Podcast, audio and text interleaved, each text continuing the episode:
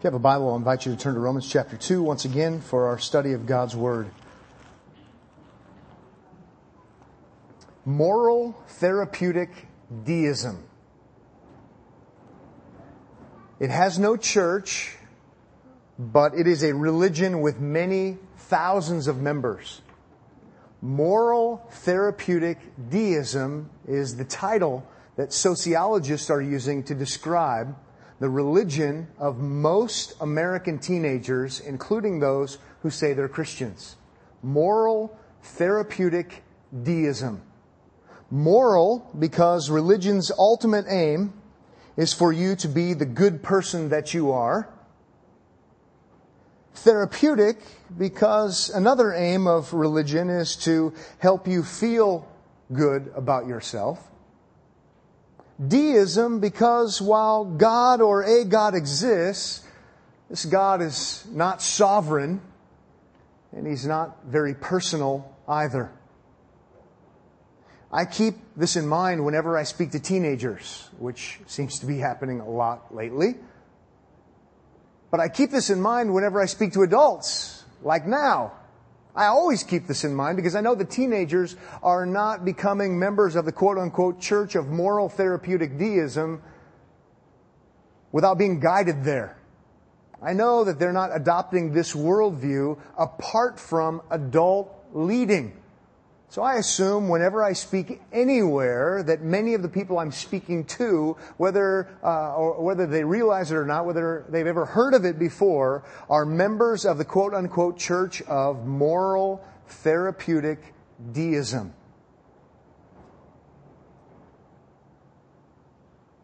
Today we're going to focus on the moral component of moral therapeutic deism. Because by and large, we tend to think of ourselves as good people who just need to live good lives and then God will accept us. We're going to focus on that because it's tragic. It is tragic for you. It is tragic for me. It is tragic for anyone to think that they are good and just needing to live a good life and then God will accept them because they're basically good, leading a basically good life. It's tragic because it's the exact opposite of what God says. It's the exact opposite of what historic Christianity has always taught ever since the beginning, and that is that we're sinners. That we're not basically good, needing to just live basically good lives. We're sinners, and therefore, under the just or under the fair condemnation of God who is good, it's tragic because if we think that way, that we're basically good, needing to live basically good lives, you know what we will never think about in the right way? We'll never think about the cross. At least we'll never think about it in the right way. Because if we're basically good, needing to live basically good lives, and then God will accept us, then why in the world did God have to become one of us and live a perfect life on our behalf, and then die a sinner's death on our behalf, and then rise again from the dead on our behalf? It doesn't make any sense. Christianity will never make any sense to a moral, therapeutic deist. But most of us in our world, in our country, Think like that. I'm so thankful that God gave us a gift to help us. He gave us the gift not only of His Word, but He gave us the gift of Romans 2. Romans 2 is a sure cure for moral therapeutic deism. And we're focusing on the moral part because we need to see what God has to say about us just being good people trying to get, live good lives. And certainly, at least we're living better lives than, you know, those, those bad people that you, you see on the news. Do you remember those people from Romans 1? You know, just the run of the mill bad kind of person. Not like you, not like your friends and, and your social network, but you know, those, those bad, bad people. Well, Romans 2 helps us to see that those bad people in Romans 1, and they are bad, by the way, who deserve to go to hell. Oh, and by the way, they do. Aren't that different from you and from me, us good people who try to have our good outweigh our bad. it's going to tell us this bad news so that we can see the great news of the cross and the great news of salvation in Christ. I like what one person said regarding the teaching of Romans 2. He said, we cannot leave people alone in their false paradise of supposed innocence. How in the world are we truly loving our neighbor as ourself if we're leaving them in this false paradise of supposed innocence that I'm just a good person and God is going to accept me? We can't. We must not do that. Out of love for our neighbor, we must not do that. Out of love for God, we must not do that. And so Romans 2 is where we're going to be this morning. As we look at Romans 2, we'll look at the first 16 verses. And what we will do is be able to formulate our thoughts around four certainties. Four certainties of divine judgment. Four certainties of divine judgment upon the moralist four certainties of divine judgment upon the moralist. The moralist, and by moralist, I mean the person who understands that there are bad people in the world who are sinners, and that they understand that they're not one of them. The moralist is the person who reads Romans 1 and hears that these people who do all these sinful things are under the condemnation of God, and they say, Amen. They might say, Thank God that I'm not like those other people because I'm generally a good person and God is going to accept me. Oh, I've sinned, but you know, I'm better than those people, so God will accept me. That's a moralist, a, a moral do-gooder. That's what we might call them. Well, there are four certainties regarding divine judgment upon them. These certainties underscore the, the righteousness of God. They underscore the sinfulness of humanity. They underscore the, the need for the cross and the gospel. Let me preview those four for you now. Number one, the moralist is, each one of these will start with the moralist is, number one, self-condemned. The moralist is self-condemned. We see this in the first four verses of Romans 2. The moralist is self-condemned. The second certainty of divine judgment upon the moralist, number two, the moralist is worthy of judgment. Is worthy of judgment. That's in verses 5 to 10. The moralist is worthy of judgment. That's the second certainty. The third certainty of divine judgment upon the moralist is the moralist is not shown partiality or has not shown favoritism. It's not shown partiality, not shown favoritism. Verses 11 to 15. And the fourth and final certainty of divine judgment upon the moralist is the moralist is judged by Jesus himself. The moralist is judged by Jesus himself. And that's in verse 16. And it's the final one. Really, the fourth goes with the third, but for the sake of emphasis, I wanted to break it out and look at it in and of itself. We'll probably spend most of our time on the first two, so don't get too nervous. And then we'll speed it up on the third and on the fourth. But remember the big picture of Romans when we do this. Okay, I want to, before we get into these, let me give you some heads up about Romans 2. Please remember the big picture of Romans. Romans 1, the pagans, the bad people, they're worthy of condemnation. Chapter 2, verses 1 to 16, the moralist, the moral do-gooder who sees himself as better than the person in Romans 1. Well, they're sinners too, so they're worthy of the wrath of God. And then next time we'll move to 17 and following in chapter 2 and into chapter 3. The religious person also, because they're sinners too, are worthy of divine judgment. And that's where God wants us to be. He wants us to accept the truth about ourselves, standing before Him in desperation, and we say, we can't do it. And that's when we see our need for the cross. All of this bad news is driving us to see the goodness of the good news, the one who do, did, did good for us, the good Savior, the good Shepherd, Jesus Christ, who dies in our place.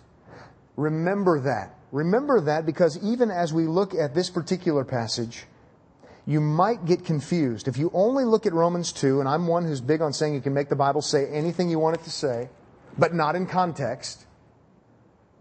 As we get into Romans 2, if you don't, if you don't remember the big picture, you might actually, if you reject the author's intended meaning by ripping it out of context, you might actually think that if you just do good, God will accept you.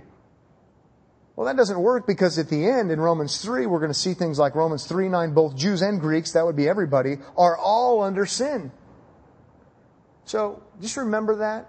Big picture. Read Romans 1, 2, and 3 together, or you'll come up with a different religion.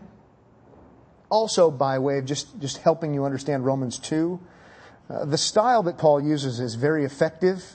I might not even need to say this, but I will. He uses the, a style that's called a diatribe. He, he has this imaginary uh, objector. He's anticipating objections, and, and so he's dialoguing with this person who probably doesn't even exist. But he anticipates the objection, and so he interacts and gives an answer. And by now, Paul's been preaching for about 20 years. He's been preaching the gospel. I mean, he knows what hecklers are going to say. He's spoken to enough crowds, to enough people, Christians and non-Christians. He anticipates the objections, and so he's going to interact with these, uh, probably with a fictitious objector, because he's heard this from real people enough times. And so he will uh, pose questions, answer questions, and just know that that's what the format's going to be like. And then one final word before we get to the first certainty. It's just an interpretive issue that I don't think has to be a huge big deal. And the big question in Romans 2 is, who are these people? Are these Jews or not? I don't want to lose you on this, but I just want to talk about it a little bit. It seems like they're Jews. Most scholars believe these are Jewish people. But other scholars think no, they're, they're, these are good Gentiles, you know, who are not like the flagrant Gentiles of Romans 1. You know what? At the end of the day, it ultimately doesn't matter. He deals with the quote unquote pagans in chapter 1 who don't even try to hide their sin. It's flagrant. In chapter 2, in verses 1 to 16, whether they're Jewish people or they're, they're quote unquote good natured, externally good Gentiles, it doesn't matter. The point is, people who think they're basically good people and they're going to work their way to heaven or God's going to accept them because they're basically good people are dead wrong. And then clearly later in chapter 2 and chapter 3, for sure they're Jews because they're clinging to their religion. Well, I want to put it that way because this is easy for us to apply. It's easy for us to apply because we're a whole planet filled with people who think we're basically good and God is going to accept us. Jew and Gentile alike. Let's assume it is Jews. It's a perfect glove for us as a 2,000 year old movement called Christianity to wear. Because there are many people who think because I'm associated with Christianity, I go to church or I went to church, I was raised into church, we have eight Bibles in my house and I've memorized Awana verses and things like that, that somehow that makes me good and God is going to accept me. So at the end of the day, we just know that these are the moralists, whether they're Jewish, Gentile, or what, by way of application, it's very easy to, uh, for us to relate to. Okay, enough setup, enough introduction. Let's actually get into it. Number one, the first certainty of divine judgment upon the moralist. The moralist is self-condemned. Perhaps this first one is my favorite because it's so logical and so clear. Let's go ahead and jump in. Chapter 2, verse 1. Therefore you.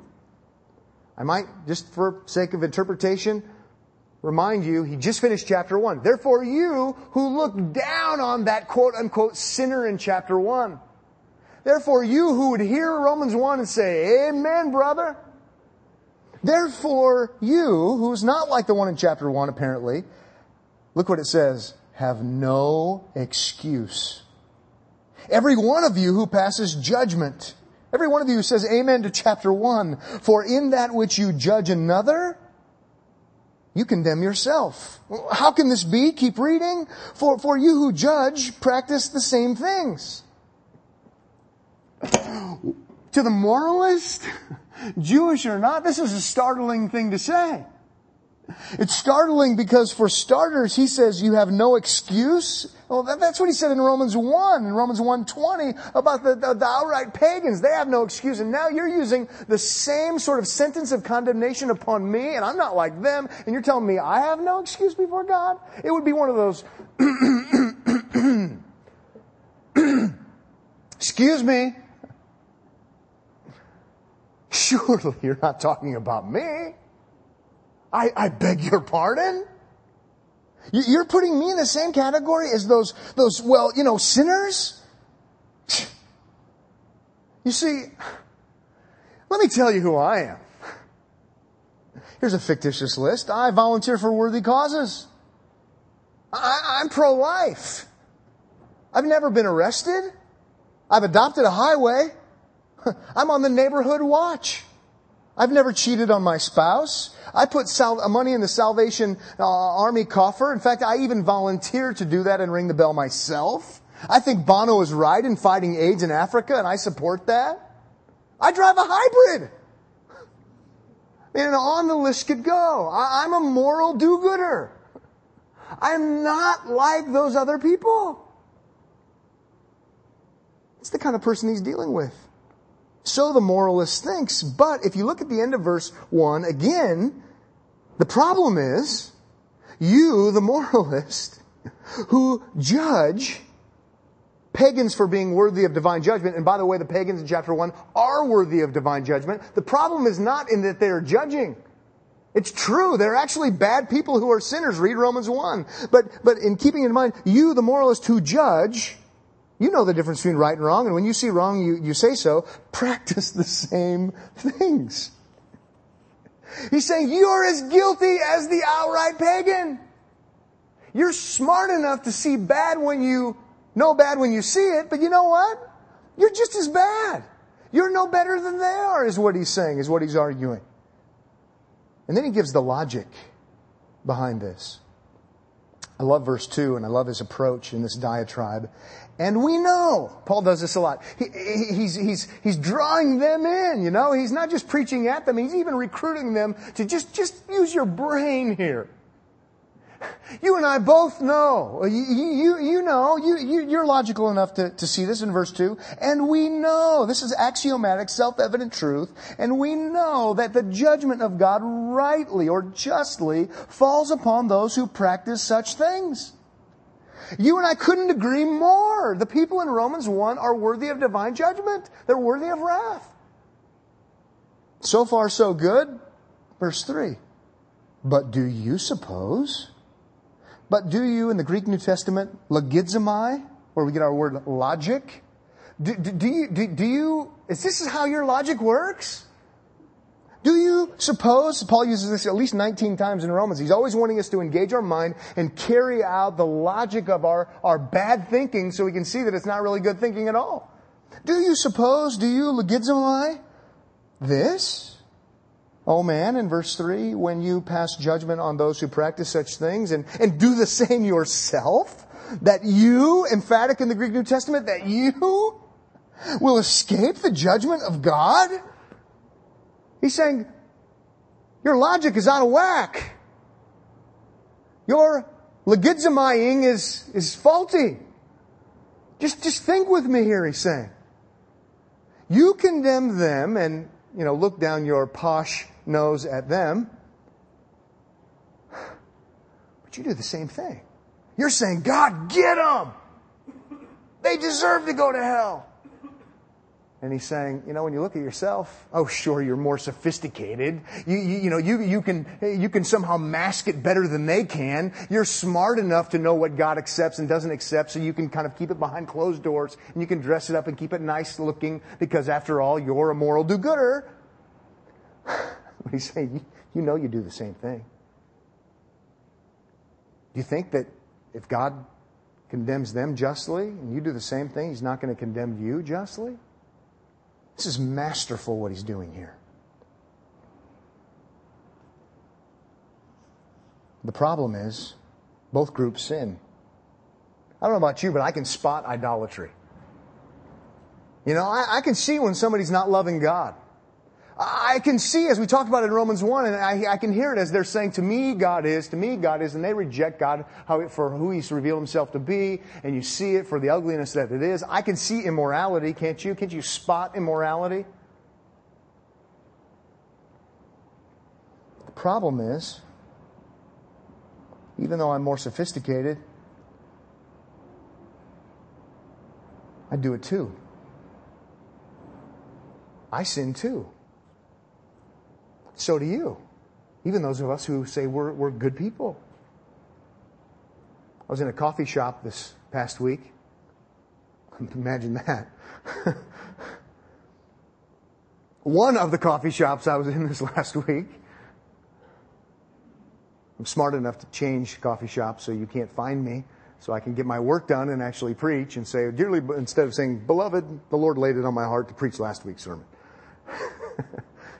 I'm studying, trying to get away, sitting there, watching all these different people around me, tables, people doing business, people studying. There's all these people at this coffee shop and, and in walks this woman who's dressed to the hilt. She's all decked out, all the right jewelry, all the right clothes. Looks like she was just walked, you know, out of a Dillard's magazine or something. And she walks in and I watch man after man after man after man. I'm like a fly on a wall. Look her up, look her down. And you know, you get the distinct impression they're not looking at her, you know, praising God that she's someone's great wife or someone's future mother or something like that. And I just sat there and I was just disgusted. And I just thought, man, this, this is, this is bad. And really what I was thinking is, man, these guys are such perverts. You know, I didn't go this far, but really, you know what? Get them, God. They deserve to go to hell. And you know what? In my evaluation and thinking all that and feeling disgusted, I was right. I was right in thinking that. It's true. What they were doing was wrong. But then only to sit there a little bit longer and remember, I deserve to go to hell too. Sure, I didn't do what they did. I was more sophisticated. I'm more sophisticated in my sinning, more sophisticated in my lust. What they're doing is wrong, and for me to see it as wrong is, is right, but to then therefore conclude since I don't do exactly what they do in the external way that I'm free and clear is wrong. Because I'm a sinner too. I'm worthy of divine wrath too. Just one illustration, we could think of all kinds of illustrations. The point of Romans 2 is so far, this a self-condemnation. By us seeing other people as bad and worthy of condemnation, if we just carry that out with consistency, it doesn't take us very long to be able to look in the mirror spiritually and say, I deserve what they deserve. And that's what we're supposed to see in this argument here. Now, as we move on, it's as if Paul inserts verse 4 just as sort of a, a reminder of something. You know, lest we look at Romans 1 and we say, yeah, get them, God. Why are you withholding your wrath? That is so wrong and it's a violation against your holy standards. Why are you waiting? Get them, God. Paul inserts this little reminder about the goodness of God. It's so helpful.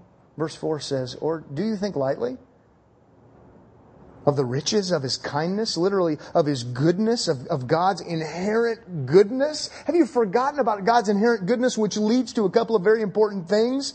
And tolerance and patience, not knowing that the kindness of God leads you to repentance? He's saying, have you forgotten about the goodness of God, which leads to him being long suffering?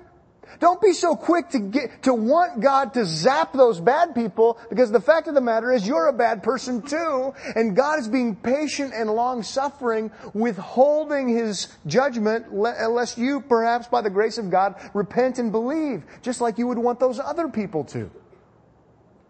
And I like it that he added that. I need to remember even as I see sin for what it is.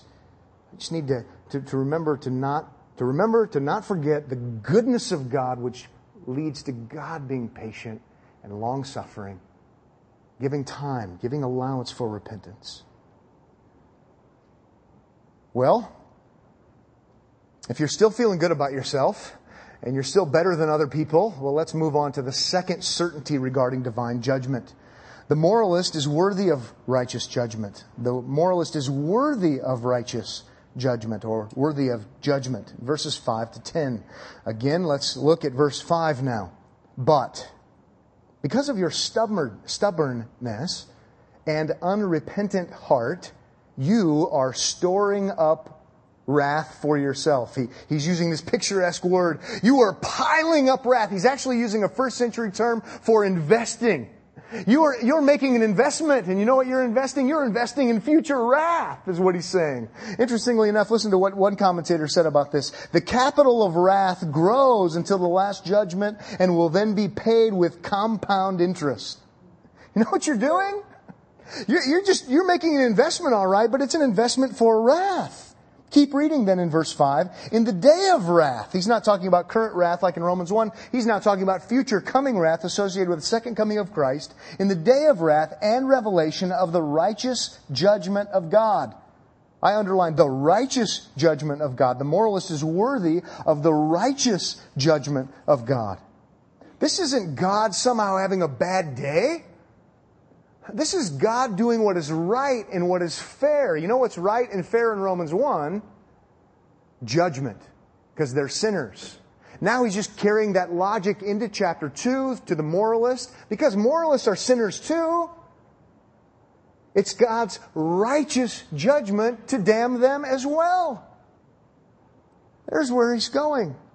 It's pretty interesting that he says, in that verse that we just read in verse 5, in the day of wrath and revelation of the righteous judgment of God. I think it's significant to mark that there's a day when God's righteous wrath will be revealed. That word revelation, where it will be made known to everyone. It will be made clear to everyone. God is so gracious in telling us that now.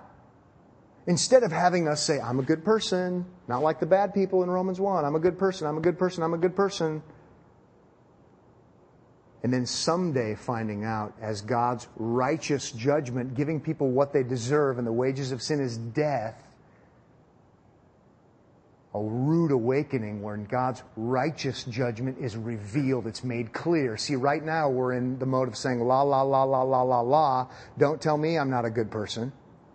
God is so gracious in saying, look, there's a day coming where everyone will see this the righteous judgment of God, the fair judgment of God, even upon moral do gooders, because they too are sinners, is going to be revealed. It's so good for God to tell us that now. He's doing that here with this person. And then what he does in the following verses, verses 6, 7, 8, 9, 10, he just talks about fairness. Okay, we've gotten the point. We could move on. He could have moved on. But what he does is he starts unpacking fairness. You know, you can't say God doesn't give people what they earn.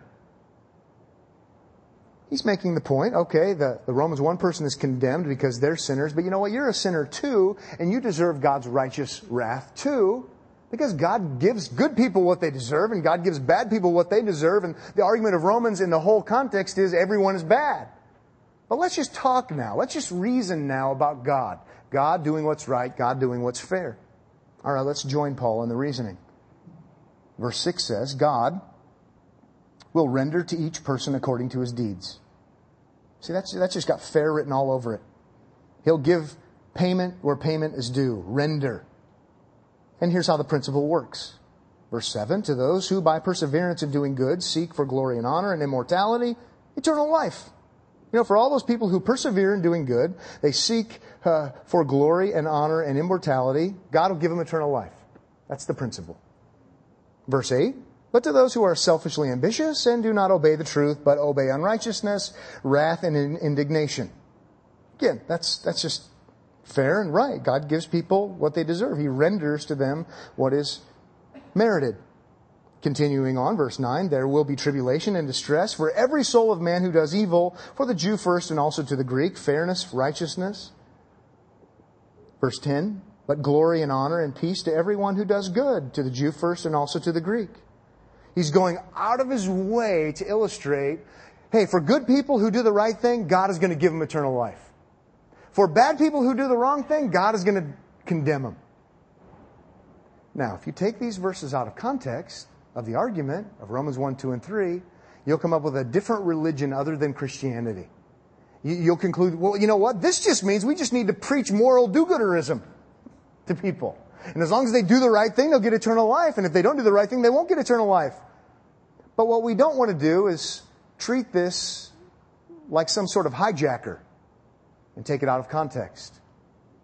When you read it as a literary document, you read it in context, and when we get to chapter 3, the clear whole argument is In fact, go ahead and turn there if you would. All right, Romans 3, verse 12. Keep it in context. We have Romans 6, 7, 8, 9, 10 of chapter 2. Just fleshing out the principle because having heard that, you know what, if you do good, you'll get eternal life. You get to chapter 3, verse 12. What does it say halfway through the verse? There is none who does good. There, there, there's not even one. So at God's awards banquet, if you will, and I'm just making this up, if God were to have an awards banquet at the very, very end, there would be a special banquet room for all of you who did good. For all of you, everyone on the planet who, who didn't sin and they just did good their whole life, and God is going to be fair, and God is going to give them eternal life. And how many people are going to show up? One. His name is Jesus, right? He lived a perfect life and he, he, and he did everything right. He obeyed the Ten Commandments perfectly and, and he loved God with all of his heart, soul, mind, and strength. He loved his neighbor as himself and he would be the only one. He would be the guest of honor. The only one. And I mention all of that because again, if we take Romans 2 hostile, verses 6, 7, 8, 9, and 10, we'll come up with a different theology altogether. But if we keep it in the flow, the point is sure, God is fair, God is righteous. Good people, reward. Bad people, condemnation. Makes sense. Well, the problem is no one does good, no, not even one, not ultimate true good with true and perfect motives. All of this is so that we can see God is righteous. The Romans 1, quote unquote, bad person sins against God and deserves to go to hell. The Romans 2 moral do gooder, the moralist, is also a sinner. Because we look and see what they do and say, that's bad, we agree with God, and then, even though we're more sophisticated about it, we do it ourselves. So we deserve to go to hell too. It's God's righteous judgment. No one will be able to say that's not fair.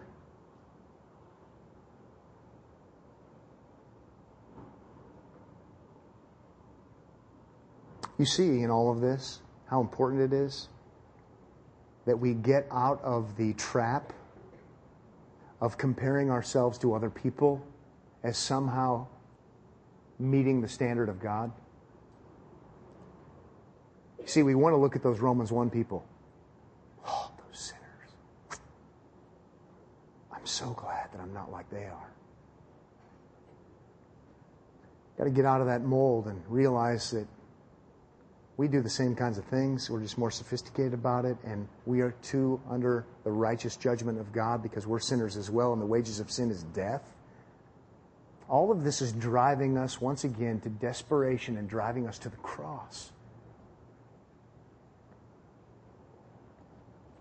Let's move on to a third certainty of divine judgment upon the moralist. It's going to reinforce the righteousness of God. That's the standard, not the other person.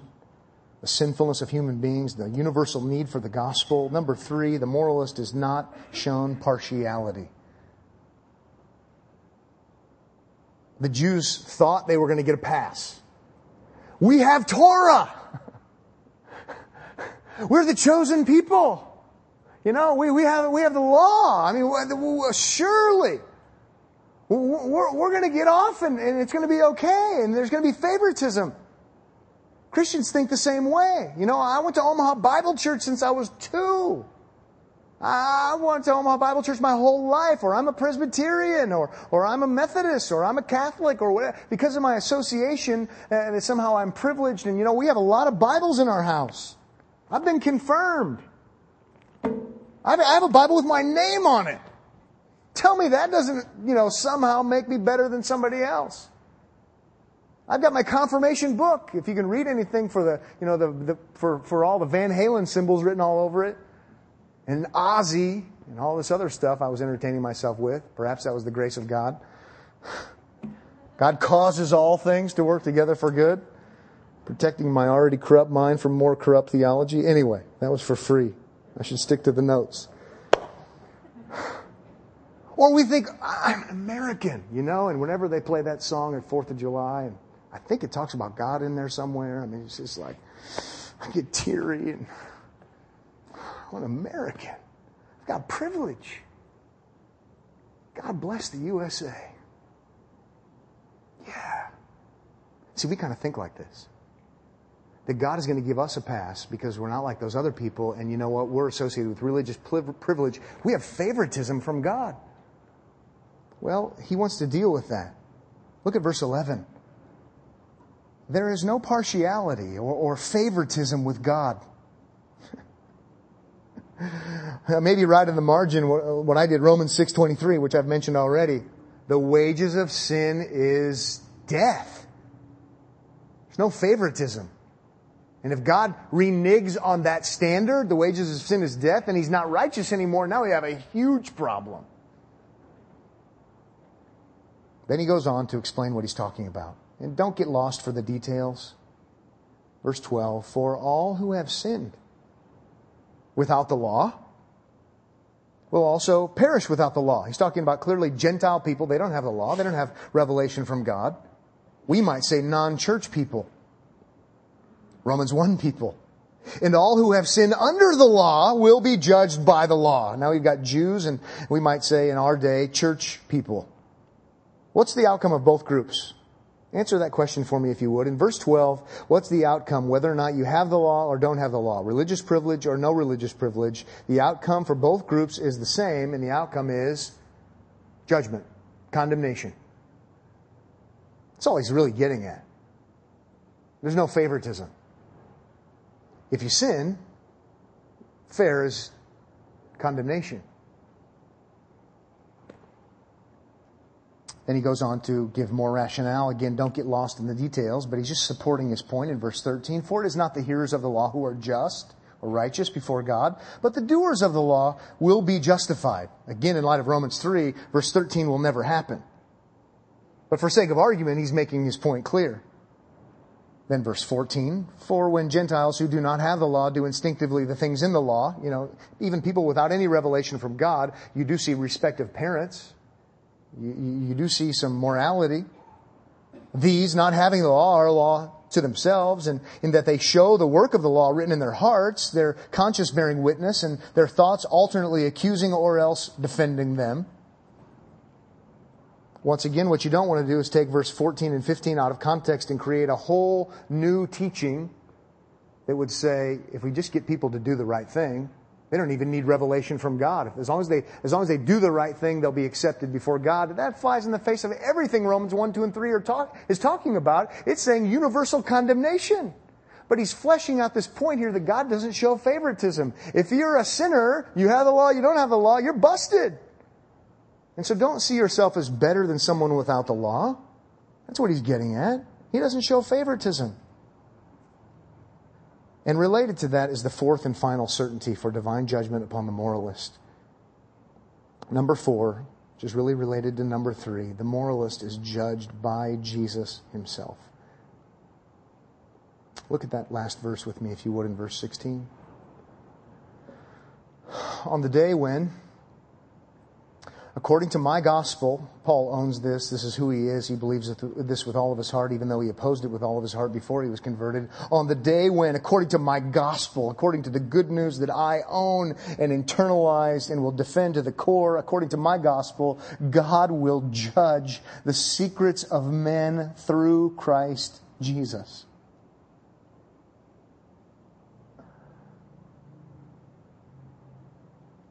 That's worth thinking about.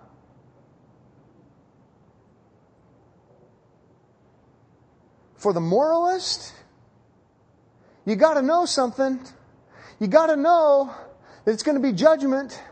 And you've got to know that it's going to be judgment and it's going to come from none other than Jesus himself.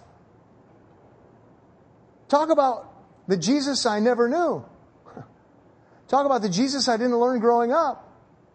The same Jesus who is the object of our affection and of our worship. The gospel, it's even in the context of the gospel. According to my gospel, judgment and gospel are not mutual exclusives. They're right there in the same verse. According to my gospel, God will judge the secrets of men. And how's he going to do it? He's going to do it through Christ.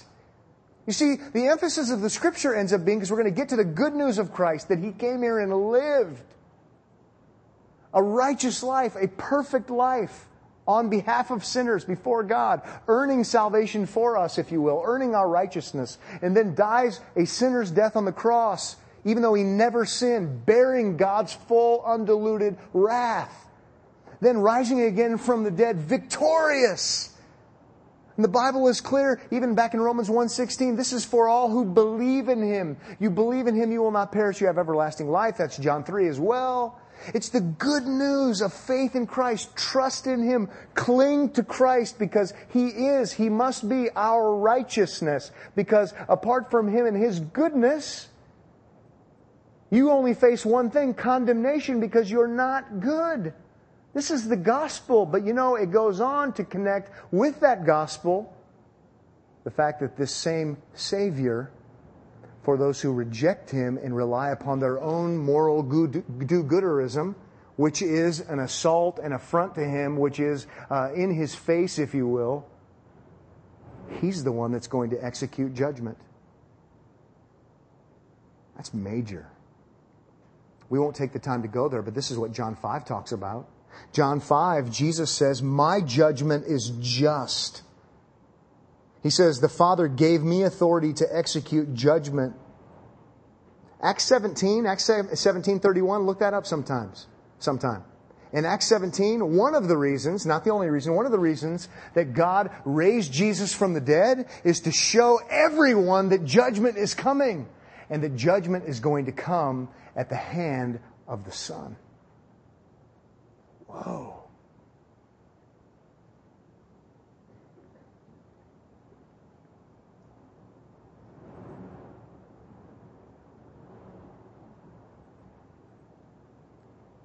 This isn't good news.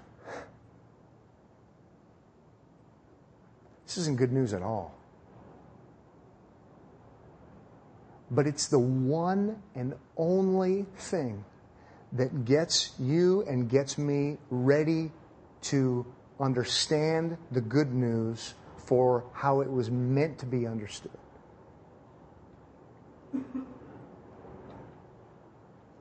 Pagans go to hell.